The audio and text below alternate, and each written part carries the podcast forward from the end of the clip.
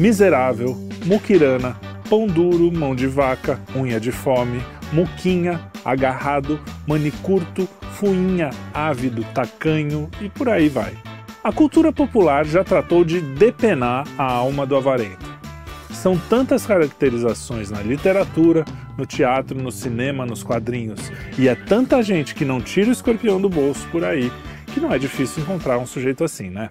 Quem não se lembra, ou pelo menos não ouviu falar do tio Patinhas, o pato mais rico do mundo e tio Sovina do Pato Donald. Criação do roteirista e desenhista americano Karl Barks, a primeira aparição do velhaco foi no gibi do sobrinho, Natal nas Montanhas, em 1947, e era para ser a única. Mas Barks percebeu o potencial do personagem que logo ganhou seus próprios quadrinhos. Tio Patinhas é o avarento, capaz das maiores loucuras para não perder um tostão que seja mora no maior edifício de Patópolis, uma imensa caixa forte e literalmente nada em dinheiro. Teve que suar muito para juntar sua fortuna. Em A Saga do Tio Patinhas, criada pelo cartunista Dom Rosa, uma espécie de sucessor de Karl vemos que o pato quaquilionário começou como engraxate ainda criança. O que talvez muitos brasileiros não saibam é que o tio Patinhas chama-se originalmente Uncle Scrooge e foi inspirado no personagem Ebenezer Scrooge, protagonista de Um Conto de Natal do escritor Charles Dickens. Scrooge tem o coração endurecido pela sovinice e por isso mesmo odeia o Natal. Maltrata todos na cidade, inclusive os próprios familiares. Só lhe interessam os seus negócios, suas posses, sua conta bancária. Acho que você deve conhecer alguém assim, né? Bom, no conto, Scrooge recebe a visita do fantasma do seu ex-sócio, Jacob Marley, que aparece para alertá-lo sobre o triste fim que é reservado a um miserável como ele. O próprio Marley sofre no além as consequências de ter sido tão avarento em vida. Marley revela a Scrooge que ele irá receber a visita de mais três fantasmas: o Natal passado, o Natal presente e o Natal futuro. Só assim, percebendo o que lhe pode acontecer caso não amoleça o seu coração, o ganancioso Scrooge consegue se transformar. A história de Dickens ganhou diversas adaptações para o cinema. Entre elas, vale destacar Contos de Natal de 1951, que trouxe o escocês Alastair Sim no papel de Scrooge. Adorável Avarento, de 1970, uma bela produção musical com Albert Finney no papel principal e a mais recente, Os Fantasmas de Scrooge, de 2009, com Jim Carrey interpretando o Mofino. Até Bill Murray deu vida a um personagem baseado em Scrooge, numa adaptação que transportou a história para a década de 80, Os Fantasmas Contra-Atacam. Um conto de Natal também serviu de inspiração para outro conto, The Greatest Gift, do escritor inglês Philip Van Doren Stern que por sua vez também ganhou adaptação para o cinema, resultando no deslumbrante A Felicidade Não Se Compra, longa-metragem produzido e dirigido por Frank Capra, provavelmente um dos filmes mais comoventes da história do cinema. É o meu preferido. No longa, o protagonista é George Bailey, vivido por James Stewart, um empresário prestes a cometer suicídio num momento de desespero devido a problemas financeiros quando é socorrido por Clarence, um anjo designado para salvar a sua alma, interpretado pelo ator Henry Travers. Clarence, a maneira do fantasma no conto de Dickens, oferecem a Bailey um vislumbre de como seria a vida caso ele não existisse, permitindo assim que pudesse enxergar o quanto todos os seus atos de bondade foram significativos para as pessoas à sua volta. Mas a inspiração não para nas visitas do além. Lionel Barrymore interpreta o banqueiro magnata Henry Potter, praticamente o próprio Scrooge, ganancioso, egoísta e pão duro, não tá nem aí para ninguém. Mas esses personagens são todos muito recentes. O avarento na ficção não nasceu ontem, quer ver? Entre 194 e 191 a.C., Tito Mácio Plauto, dramaturgo romano, escreveu A Comédia da Panela, onde o velho avarento Euclião esconde uma marmita cheia de ouro em casa enquanto finge ser pobre. Foi nessa peça que Molière se baseou para escrever a sua comédia O Avarento. Nela, Arpagão, que também guarda todo o seu dinheiro em casa, não consegue descansar, pois desconfia que pode ser roubado a qualquer momento e tenta negociar casamentos vantajosos para os seus filhos.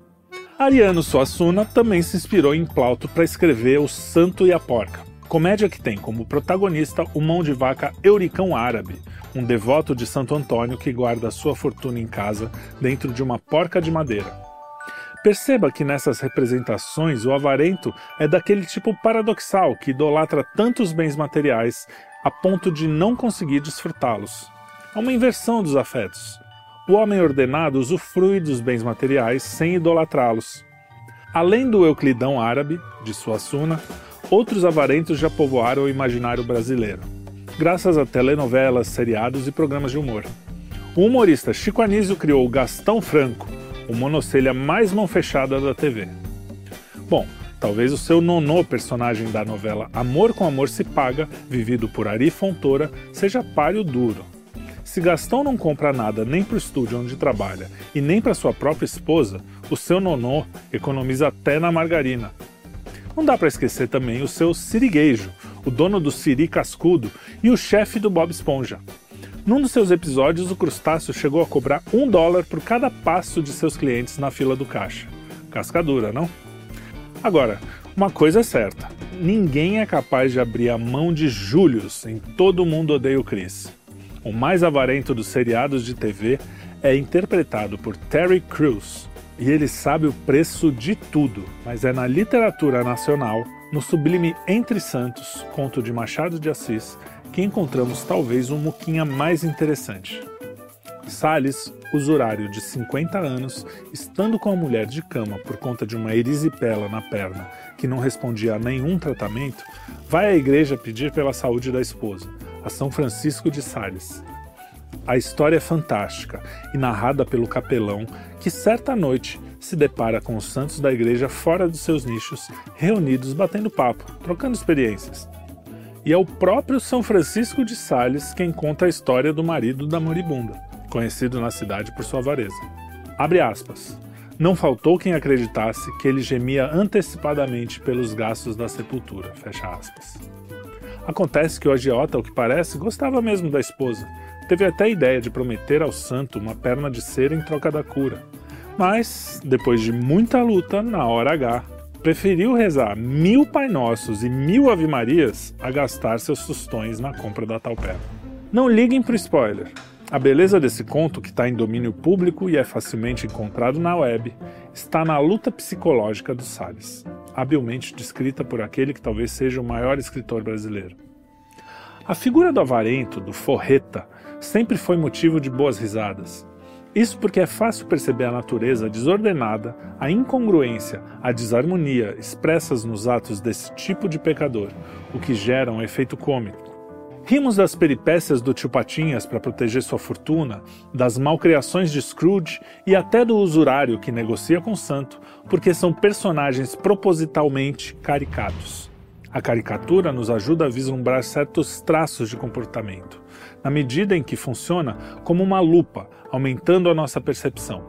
Mas a avareza em si não tem nada de engraçado. O amor imoderado de possuir, definição de São Tomás de Aquino para avareza, assim como qualquer outro pecado, pode causar a ruína espiritual. O avarento peca contra o próximo quando adquire bens materiais em demasia, provocando a escassez dos mesmos bens aos outros, e peca contra si mesmo na medida em que desordena os afetos ao desejar e amar os bens materiais, deleitando-se imoderadamente com eles. Por consequência, peca contra Deus ao preferir os bens temporais em detrimento do bem eterno. Portanto, não se trata apenas de dinheiro, não é simplesmente uma questão econômica. Parando para refletir um pouco, talvez possamos encontrar um materialista ou um liberal dentro de nós. Mas ambos são faces da mesma moeda, a dura e fria moeda da avareza. No Evangelho de São Marcos, capítulo 12, versículos 41 a 44, encontramos o óbolo da viúva, Abre aspas. E, sentado frente ao tesouro do templo, observava como a multidão lançava pequenas moedas no tesouro, e muitos ricos lançavam muitas moedas. Vindo uma pobre viúva, lançou duas moedinhas, isso é, um quadrante. E chamando a si os discípulos, disse-lhes: Em verdade eu vos digo que esta viúva, que é pobre, lançou mais do que todos os que ofereceram moedas ao tesouro pois todos os outros deram do que lhe sobrava. Ela, porém, na sua penúria, ofereceu tudo o que tinha, tudo o que possuía para viver.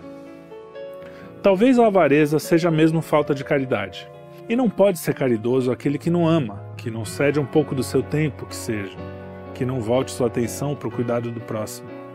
Somos caídos, estamos muito aquém da santidade, mas não custa nos esforçarmos um pouco para não sucumbirmos ao mundo.